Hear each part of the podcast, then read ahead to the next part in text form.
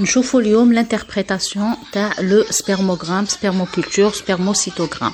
Les spermatozoïdes, le, les caractères le nombre, la mobilité et l'aspect. Bien sûr, qu'il y a le pH, qu'il y a le volume, qu'il y a d'autres, mais il y a les trois les plus importants. Qui a une euh, hypospermie, c'est-à-dire euh, le, la quantité de le liquide est diminuée, il faut le refaire, ben là qu'il n'y a pas eu une bonne abstinence. Qui euh, a une oligospermie, euh, c'est-à-dire le nombre des spermatozoïdes il est diminué.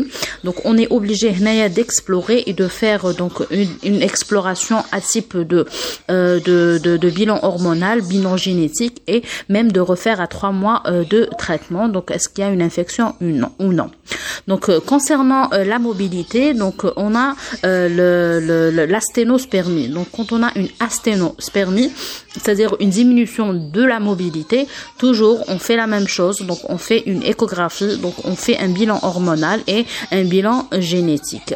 La tératospermie, ça concerne euh, euh, le l'aspect le, donc est-ce qu'ils sont euh, normaux ou non? Donc on fait une échographie urogénitale on fait un bilan hormonal FSH, LH, e, euh, testostérone et on fait aussi euh, le, euh, le, le, le, conseil génétique ou là, le bilan génétique.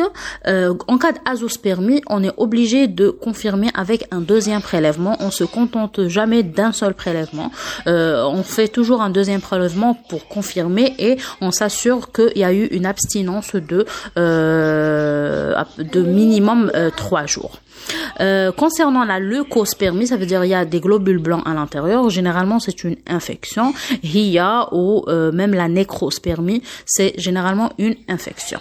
Voilà donc euh, les pathologies ou la signification ou la conduite à tenir. En général, c'est un bilan hormonal, une échographie urogénitale, un examen chez un neurologue et parfois on fait aussi un bilan génétique.